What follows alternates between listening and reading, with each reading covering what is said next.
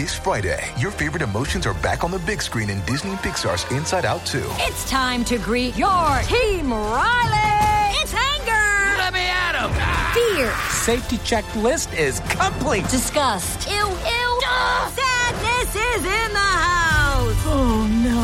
Hello, I'm anxiety. I'm one of Riley's new emotions. Disney and Pixar's Inside Out 2. There's a part two? We're going! Rated PG. Parental guidance suggested. Only in theaters Friday. Get tickets now. Welcome to New Books in World Music, devoted to discussions with scholars of world music and ethnomusicology.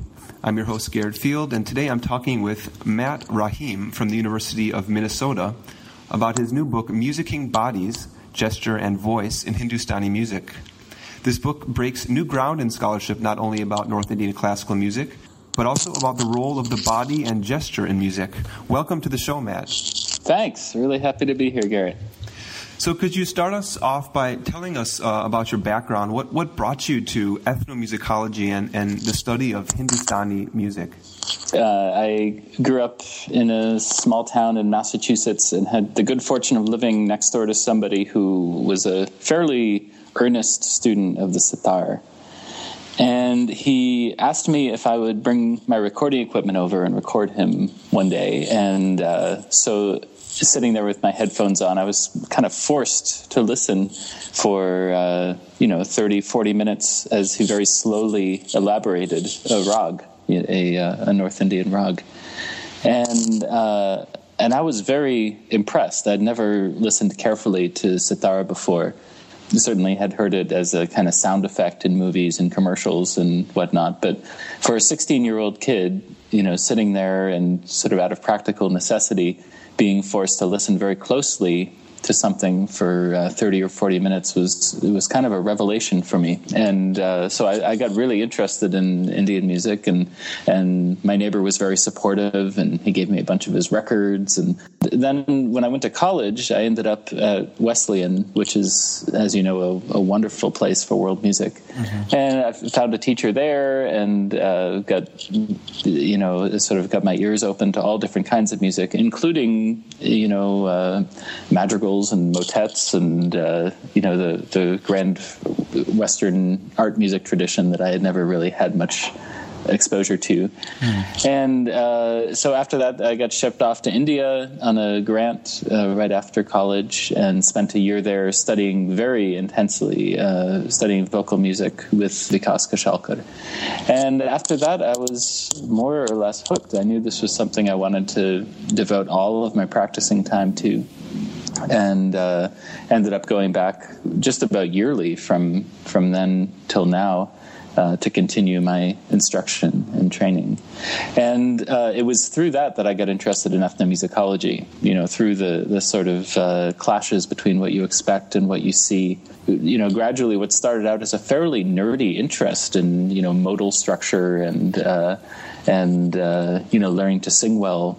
it turned into a, a an interest in you know a scholarly interest in Indian music, and at that time I was teaching high school in uh, Berkeley, California, for a living, and uh, I ended up applying to grad school in Berkeley because Bonnie Wade, who'd written you know this really huge important book about the exact genre of music I was studying, was teaching right up the street. Mm. So it, it, was all kind of serendipitous and fell together very nicely. Um, and uh, and and Berkeley uh, was where I had my scholarly training. Mm-hmm. Does that answer your question? Yes, that's great. Um, and so, um, so this book, Musicking Bodies, that's um, it's about the relationship between gesture and voice in, mm. in North Indian classical music. And so, so you, you get to Berkeley and you're studying with Bonnie Wade, the, the, the author of um, a lot of works on khyal, the, the genre mm-hmm. of Hindustani music that um, that you are practicing and performing and developing a scholarly interest about. And so, what inspired mm. you to study gesture in North Indian classical music? Well, I I had a, uh, a wonderful teacher at Wesleyan um, named John Barlow, who was uh, kind of a specialist in medieval music, and he was convinced that there was some deep connection between the earliest notations of Gregorian chant and uh, various movements of the hand and various movements of breath and and other sorts of more intangible movements. He, he had a, a fairly well elaborated and uh, kind of esoteric theory of how all these things fit together. You And- him in, your, in, in the book, actually. Yeah, yeah. I mean, he, he's uh, he's a remarkable guy. He, he's sort of a uh, you know an an occult theorist in the sense that he doesn't fit into any musicological discipline very neatly. But uh, you know, studying with him, that, that was just sort of like an interesting interesting thing for me. It was kind of intellectual. But then when I got to India and started sitting with teachers there, I started noticing, you know, everybody moves their hands as they sing, uh, and not only that, but by attending to what my teacher's hands were doing and allowing my hands to move as I sang, I found I could learn much more easily. I had a much clearer grasp of what was going on melodically, the phrasing, the the weight, you know, the vazan, they say, you know, landing on a note with particular weight, uh, building melodic shapes. All of these things kind of sprang to life in a way that they don't if you think that music is only sound. And so uh, that started getting me thinking maybe there was something to this, uh, but you know, at least when I first was starting to learn, I, I still wasn't really thinking I would ever go to school to study this or uh, you know make any sort of serious disciplined inquiry into it. Right. So, uh, and then when I got to Berkeley, I, I got sort of uh, varying degrees of support at, at first. You know, some people were super supportive and thought it was a, a wonderful idea to figure out what's going on with people's hands, and uh, and other people then and now thought it was it was well, uh, you know, a crackpot idea. It was that it was crazy. And you, And- I, I should say, the, yeah. the book opens with a very um, a memorable uh, narrative about uh, how that kind of um, uh, opinions about gesture, uh, and I thought it was a, a beautiful way of, of beginning, uh, beginning, opening the book uh, like that, beginning with someone's opinion about uh, how gesture was uh, kind of peripheral to the overall experience of uh, Hindustani music.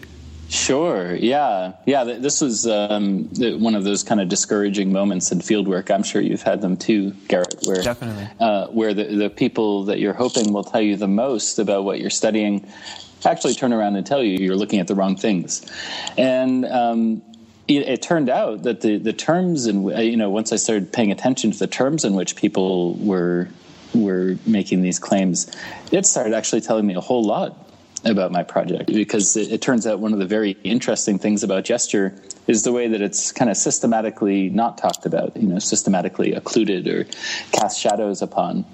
And uh, especially in the course of the 20th century, the, the ways that the voice has been uh, constructed as a kind of ghostly, immaterial phantom of pure subjectivity floating above the body, th- this turns out to be a very interesting and important thing.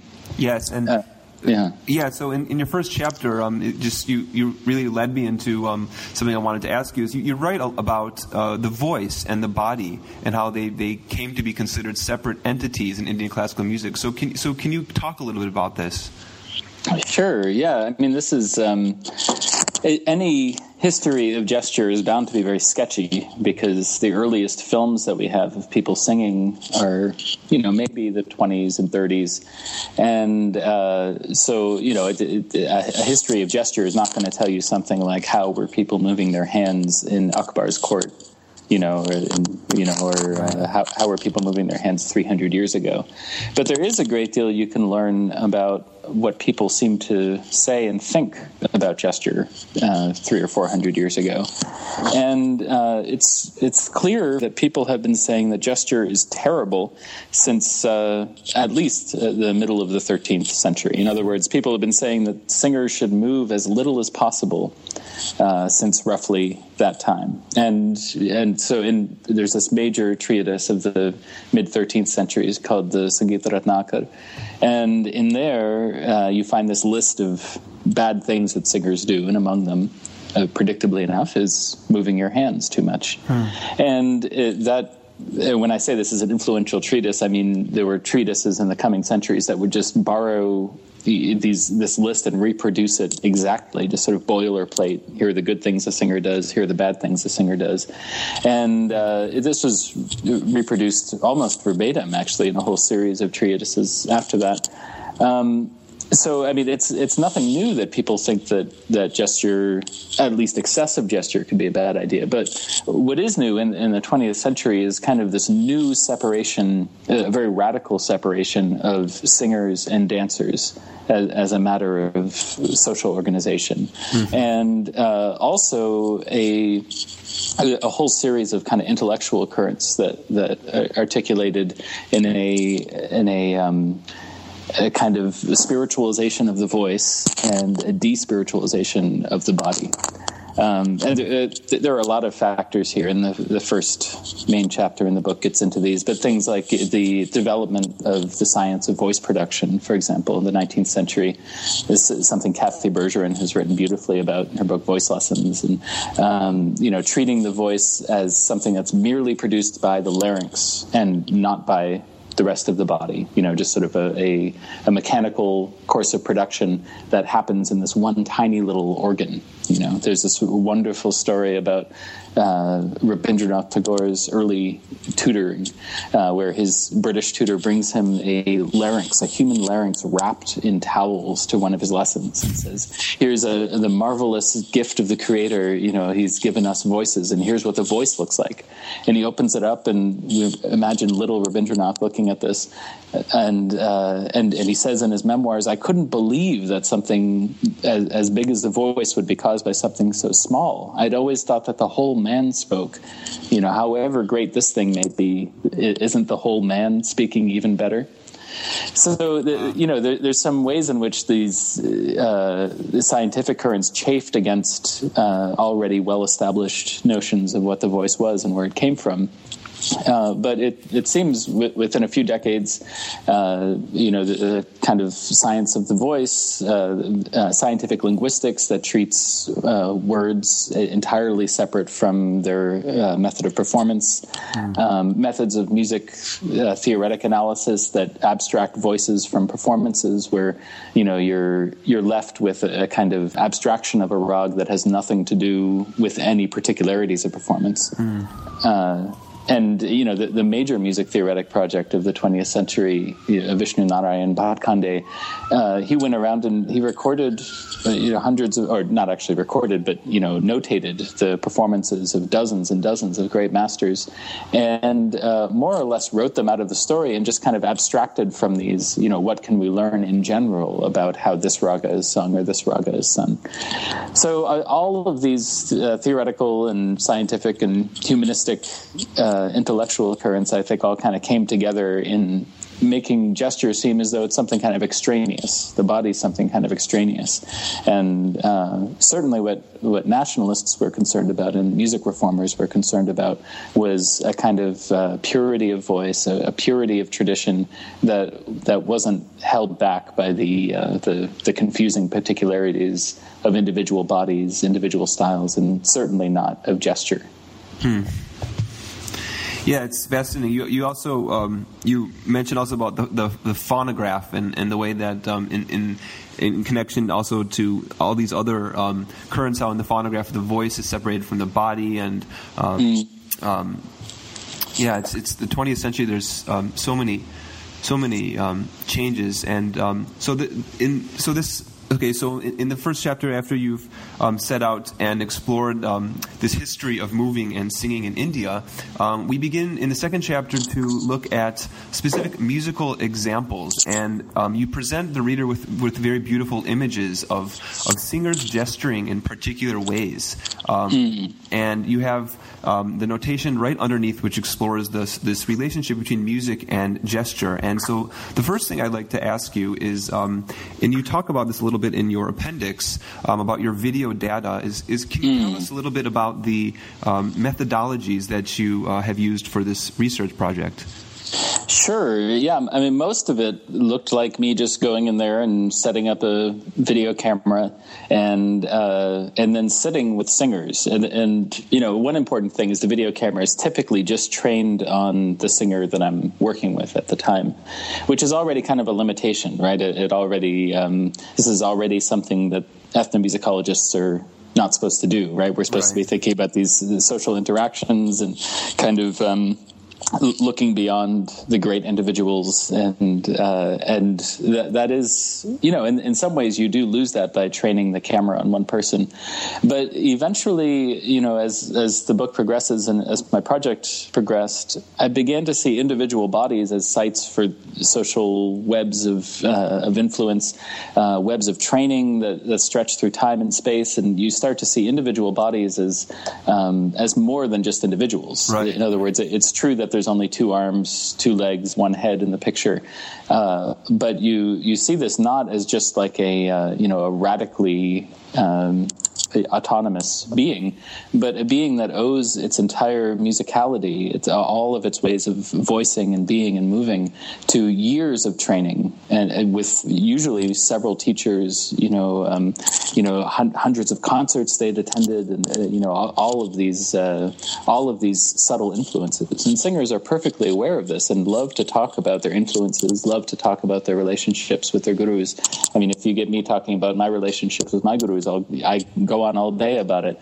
So this this is um, something a little bit deceptive. You know, uh, most of my video data is what appears to be a single body on the screen, uh, but when you start looking at these as uh, as sites of social processes, uh, you realize they're much more than individuals. That's fascinating, and um, and you that really becomes uh, clear, uh, especially in the chapters on the musicking body and the paramparic bodies. But before we go into um, that into detail, um, mm. I want to talk a little bit about um, um, in you, you, talk about the contingent links. Um, what you say is the contingent mm. links between vocalization and gesture. Mm. So, can you speak um, a little bit about these contingent links between vocalization and gesture? Sure. Yeah. So I'll I'll give you an example. Um, the, the, first example in the book is a, a singer who's singing a, a, series of descending phrases, and uh, you know the da da da these sorts of phrases over and over. And as they sing these phrases, their their hands are kind of tracing these descending arcs. You know, you can picture like um, uh, sort of like rainbows or something, or, or water spilling out of a glass, and uh, you know, many people who were kind of casually looking at the relationship between voice and gesture in the early part of the 20th century without the benefit of lots of video data would uh, say something quite reasonable like, well, his voice is going down and his hand is going down.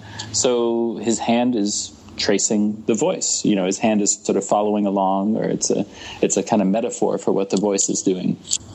And um, you know, there are cases like this. If you just look at you know a few seconds here or there, short clips, it, it really does seem to work. You know, a, a, link like that does seem to work out. Right. But as you start looking at more cases, you realize that you know maybe a singer will do that for five seconds or ten seconds, and then they'll switch to a new idea, and they'll no longer just be moving up and down as their voice moves up and down. Now, next, they're using some sort of uh, you know cylindrical coordinate system, and, and then you start thinking, okay, this is a different link, and then a few minutes later, they seem to be using left and right as a map for up and down, and then and then you start noticing them gripping things and pulling things and stretching things, and you realize that the whatever links there might be here only obtain for for uh, fairly limited stretches of time. You know, usually for the length of the development of one melodic idea. Mm. Um, later in the book, this gives way to a, a, different view. It just starts becoming kind of unsustainable to think of the voice and the hands as being two separate things. But uh, certainly in this chapter, to kind of build the case that there's some connection and yet it's also contingent, um, all of the analyses are just as you said. You know, you have the uh, uh, the the as though they were different instruments, you know, a gestural transcription, and then right below it, a, uh, a vocal transcription. Right, and then you, you finished uh, chapter two saying that voice and gesture they're parallel aspects of of melody, and um, you you you talk about um, two ideas: melody as motion and melody as tone. So, um, what, mm. what do you mean by these distinctions? Well um, Th- these are two models that are fairly common sense, even to you know, even to non-musicians, uh, and they're certainly common sense to Indian musicians. So um, there's one time-honored way of analyzing melody, uh, where you think of a melodic process as being a sequence of items you know, like beads on a string. Uh, so da, you can think of that as sa da, two notes, right? Two items, uh, or sa da re sa. Four notes. Sa da re sa ah. But on the other hand, you can also think of that as motion. You can think of that as a kind of uh, curvaceous, swooping phrase where you end up back where you started. You know, like those uh, those birds. I think they're called house finches that uh, start out on a telephone wi- wire, fly down very quickly, and then return right where they were a moment ago. Mm. So uh, both of these are fairly common sense, and we talk about melodies ascending. Uh, we we talk about uh, melodies kind of swimming around aimlessly, returning uh, to where they were before, exploring new territory. This is a, a, perfectly reasonable frame to speak about melody in. And the point I'm trying to make in in that chapter is that it seems at first as though notes are kind of like a hard nosed, objective account of what's happening. Right. Uh, whereas you know motion is kind of fanciful or poetic. Well, actually, they're they're both fairly fanciful. They're both fairly poetic, and those are both fairly verifiable ways of describing what's going on in very useful ways.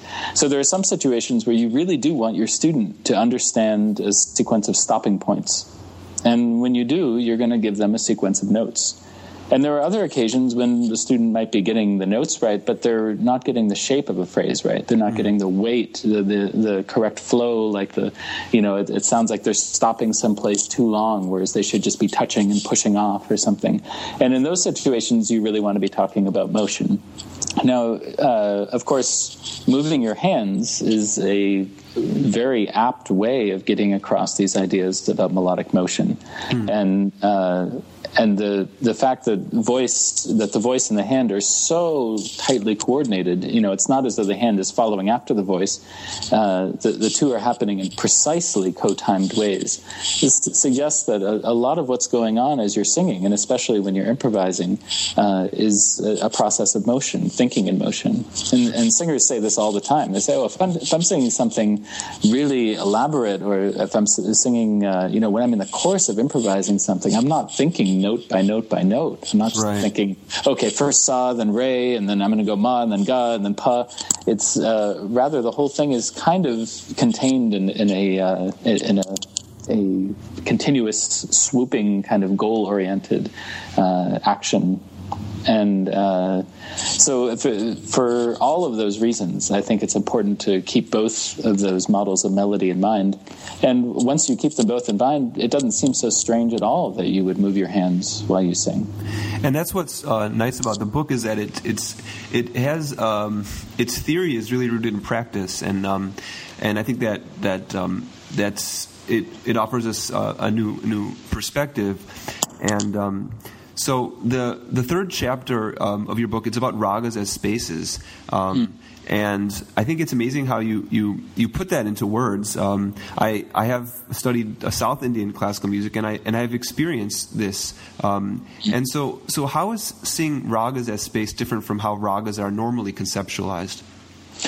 Well, there's, you know, most of the music theory about Indian music uh, is about raga. And most of that music theory proceeds in terms of note sequences.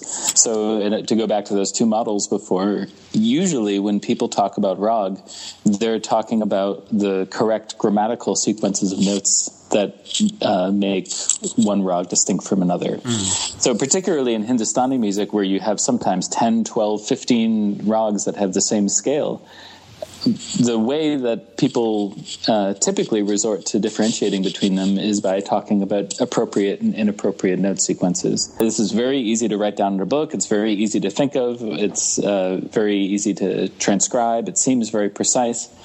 Uh, and yet, it also misses something. And every musician will acknowledge that that this way of thinking of rags as grammar misses something quite crucial mm. about the knowledge that musicians have about rags.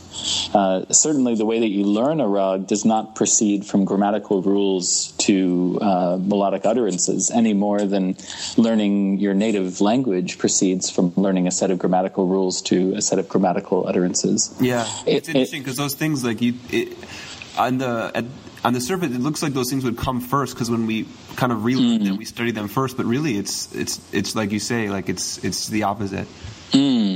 Yeah, and there's uh, and and this is not in any way to to demean grammatical approaches to rag. I think it's fascinating as music theory. You know, it's it's amazing how much there is to say about these grammatical differences.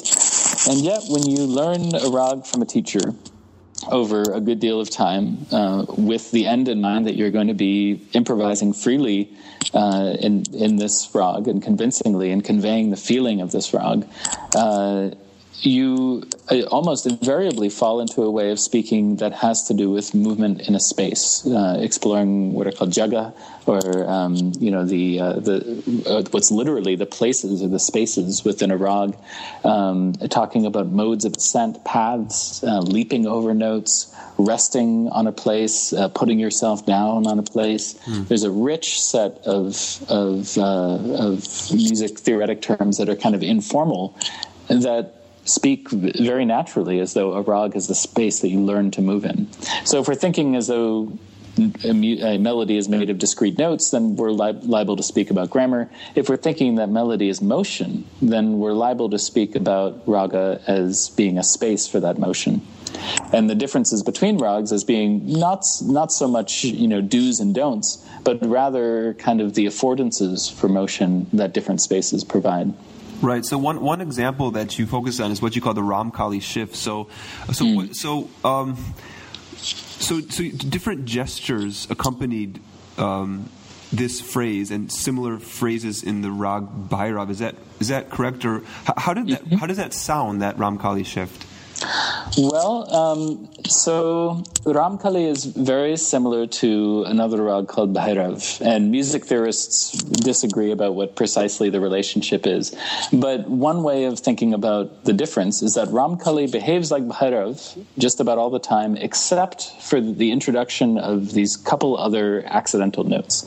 So when you're in Bhairav, you know, sa ga ma pa ma ga re sa sa ni sa ga ma pa ga ma dha pa. So it's like uh, you know, it has a flat second and a flat sixth.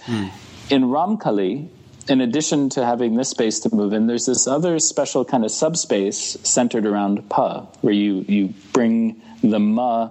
I'm sorry, the fifth scale degree, where you bring the fourth scale degree a little bit higher. Pa ma pa da ni da pa. And then you go back to your other patterns of motion. Pa ga re sa sa ga ma pa ga ma pa da pa. And then here's the Ramkali specialty. Pa ma pa da ni da pa ga ma re sa.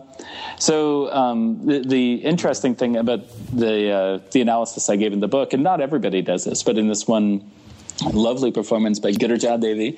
She's uh, every time she goes into this Ramkali shift, this special melodic subspace, her hands also are exploring in a separate subspace.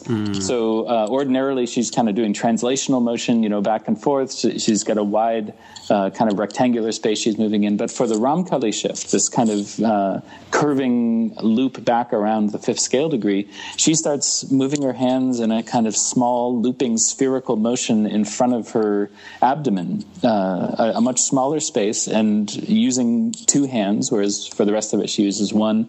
Uh, she, she it's a relatively tight and tense and kind of uh, curvaceous space, whereas the other space is more linear and um, in, involving larger swoops.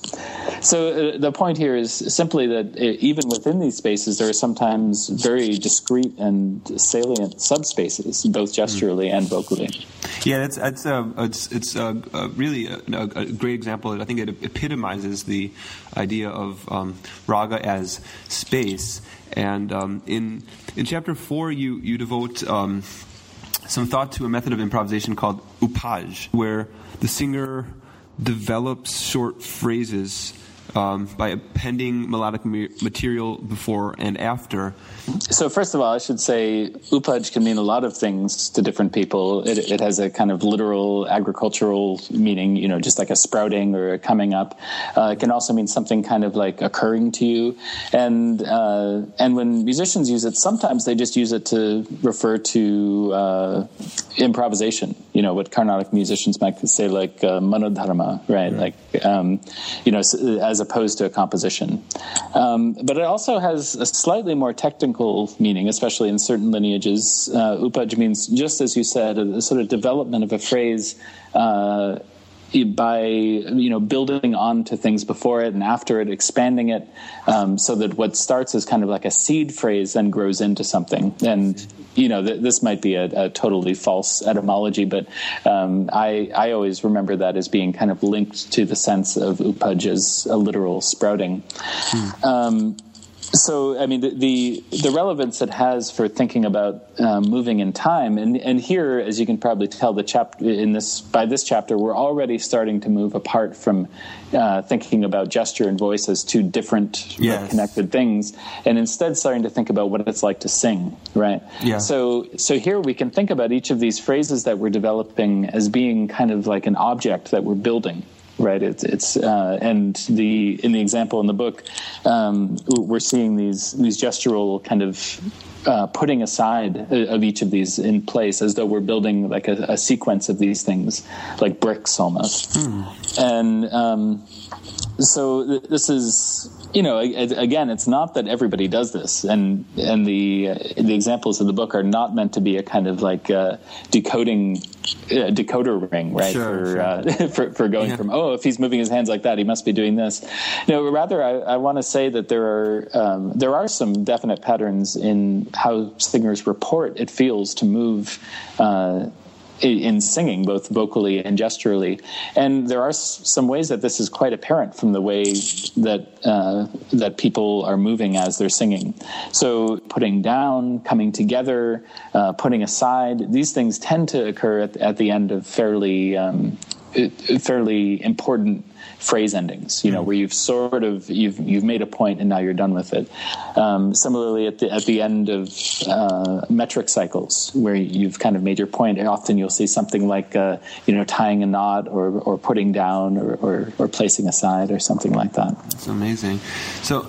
Um, okay, in, the, in chapter five, you, you introduce the, the concept of musicking body, and you, you talk about you have sections devoted to things like pulling, um, and posture, mm. and grip and mm-hmm. release. So, mm-hmm. um, can you tell us a little bit about that? Like, how do Hindustani musicians use these techniques in in the course of improvisation? Sure. Yeah. So. Um, it's a verbal form of musicking, which in this case it mostly just means singing. Uh, and so there's nothing terribly fancy about this word except that it, it puts the verbness of music uh, over its sort of objectness. And I, I, think when we think about music as something you do uh, rather than a, a, thing out there, right? right? Oh, let's let's put some music in the CD player. Let's get some music. Oh, what what music do you have? Um, when we think of it as a verb, uh, then a, a lot of the things I'm trying to bring up in this book about what singers do in the course of performance start making a lot more sense. Yeah. And the musicking body is simply a way of getting at a distinction between what it's like when you're in the moment of making music. And, and, here, you know, you can think about what it's like when you pick up your instrument, you have it in your hands, and you're you've just started moving to play your first note, mm. or you or you sit down, you've just taken your breath to sing uh, your first melodic utterance. And something changes, right? Your postures change. You're sitting in a way you wouldn't sit otherwise. Uh, you, it's certainly for me, my teachers come to mind. Um, I, uh, my, my breath changes, my voice changes. Um, you, in a sense, you become kind of a different person. Mm-hmm and so this comes to replace the view of you know in the earlier chapters where you for analytic reasons were making voice and gesture seem like kind of separate things and and we're shining a bright light on on gesture as a as a as a theme here.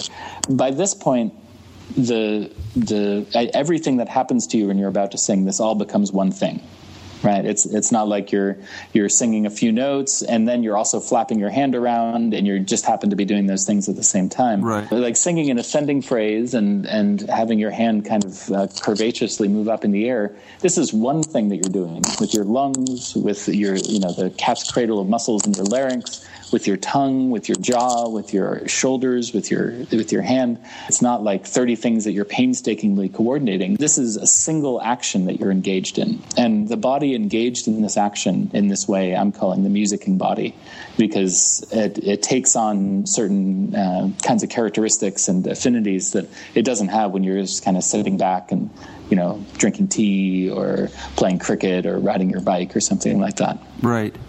And then um, in the final chapter, we learn about um, what you call paramparic, paramparic bodies, and um, Mm. what. So I, I think we, from what you said in the beginning about how I was interesting. I never, I never had thought about the way that studying an individual could um, bring criticism about, oh, well, you're only focusing on the individual and not, you know, it's kind of this that like the individual as the um, the star kind of individual only approach. But but then you, but you say that the this param thinking about it from from the standpoint of paramparic bodies, it really it's through the individual you see the the social um, the social fabric or the, the socialness about um, uh, Yeah. about the culture. So so what inspires you about this idea of the paramparic bodies? I started thinking about uh, finding a way to to talk about how it is that people are able to see teachers and hear teachers in in other people's voices. So it, this became apparent to me pretty soon after getting to India when um, when I started studying with Vikas Kashalkar, and people could tell that I had been studying with Vikas Kashalkar from the way that I moved and the way that I sang, and they would quite explicitly say it. Oh, oh, you're you know you're moving your hands like him. Uh, when I returned to the U.S. after my first trip there, and I, I gave a concert, and somebody came up to me afterwards who'd seen me sing before, and she said, "The way you sing has changed. You're you're starting to move like this." And from the way she was moving, impersonating me, I could even see my my teacher's uh, habits in that. I, I could sort of see my teacher in that. So uh, I, I wanted to find some way to account for this. That whatever the musicking body is, it's not some uh, you know autonomous being fully uh, you know choosing every single thing it's doing every uh, you know every vocal utterance every uh, movement of the hand um, all of these things are sort of uh, built out of a, a, repertoire that's available to you. It's not as though you're totally free and flapping around. Uh, you're you learn from usually you know one, two, three, sometimes four. Some people have as many as eight teachers.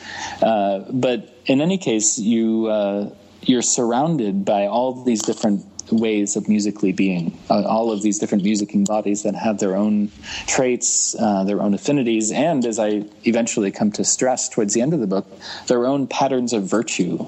You know, th- this becomes super important when people talk about what makes a great singer great. When people talk about what makes a great voice great, they typically are not just saying, "Oh."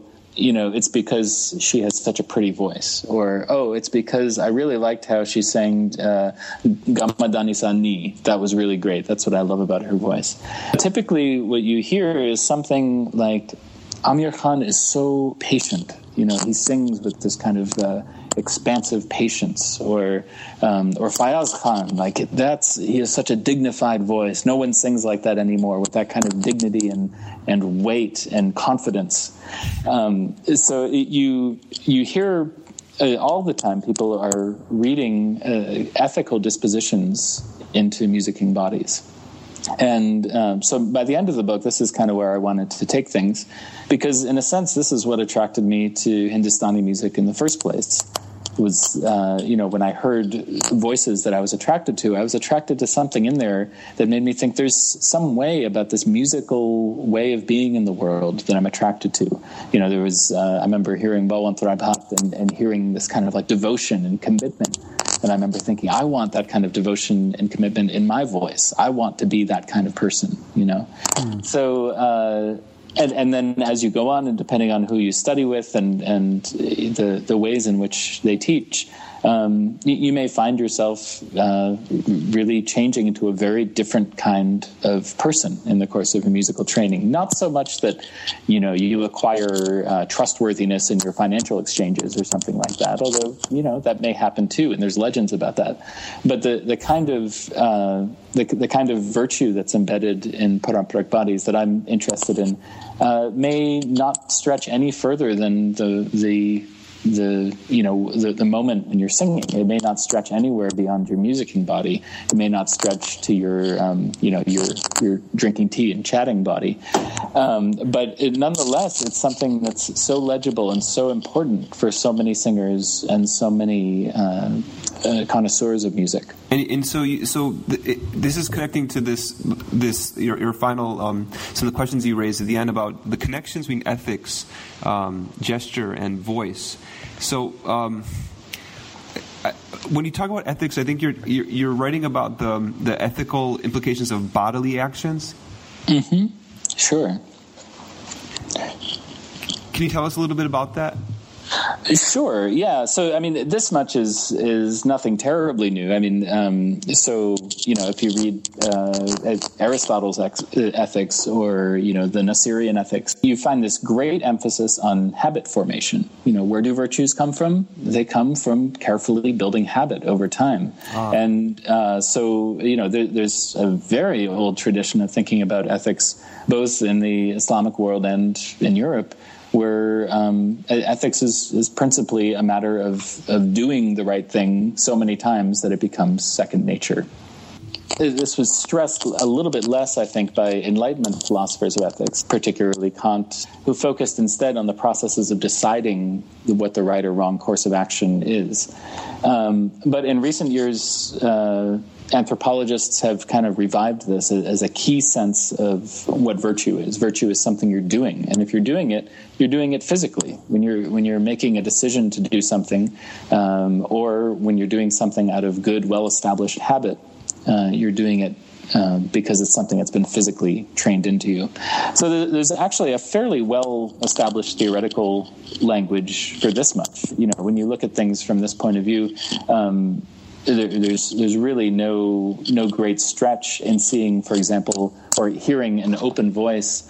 Uh, you know, with an open hand and a you know a, a, a, tongue that's pulled down out of the way and a jaw that's wide open, as hearing this as the embodiment of a particular kind of honesty. And in fact, if you listen closely and if you perform this enough, it begins to be honesty itself in a sense. Like this is uh, when people speak about khula avaz, uh, about open voice, uh, in from the point of view of virtue. It's um, you know don't don't hide your voice. You know uh, don't don't try to conceal the defects of your voice. You know let let your let your voice be open and and plain and straightforward and sincere. Um, you, the the difference between the sort of like floating abstract metaphysical virtues and the very concrete kind of fleshy things that you do every day when you're sitting down to practice and sing uh, start to look like they might be of the same substance. Uh, it, it, starts to seem as though uh, sitting down and making music in a particular way, sitting down and, and singing in a particular way, and moving and doing all the things physically that you need to do in order to sing, that starts to appear as a manifestation of virtue. Mm. And I think this is in large part why people become uh, really, really absorbed with Hindustani music. And I think this it also provides uh, an easy kind of segue or an easy sort of bridge into speaking about some of the spiritual concerns that people come to have with Hindustani music. And it, again, it's it's not just Hindustani music. You know, this, people people hear virtue in John Coltrane's playing. You know, people hear mm. virtue e- even in you know the the sort of uh, musical gestures prescribed by composers. Uh, there's there's ways in which you you come to feel like you uh, you you know what, what Gesualdo was trying to do with those vocal gestures when you sing one of his madrigals. You know, uh, the, mm-hmm. these and certainly if, if you read African rhythm and African sensibility. Um, John Miller Chernoff's book. This is shot through with with all kinds of ethical readings of what it means to be an African musician. Uh, it means being a certain kind of person. It doesn't mean playing a certain set of notes. So, um, so again, this is for me one of the most compelling ideas in the book, and it's driving my next research project, which is about uh, ways of cultivating vocal virtue, um, where I'm I'm going to as as far as possible be trying to figure out some of the, the differences between traditions of voice production that have kind of uh, uh, virtuous implications. So you know, it, it's it's a very exciting thing for me, but it's also not a terribly radical thing. Uh, there is, is a, a well-established tradition in, in philosophy and ethnography. Well, Matt, it's been terrific talking with you about your book, Musicking Bodies, Gesture and Voice in Hindustani Music. And um, you, you answered my, my last question. I was going to say, what um, now that the book is out, what is next for you? Uh, oh, yeah. and your, your project sounds uh, very exciting. Um, and I would like to thank our listeners for joining us today, and I would like to thank Matt Rahaim for talking to us about his fascinating book, Musicking Bodies, Gesture and Voice in Hindustani Music. Um, thank you, Garrett. I really enjoyed it. Thank you, Matt. And uh, you've been listening to New Books in World Music. Thanks for joining us, and we'll see you next time.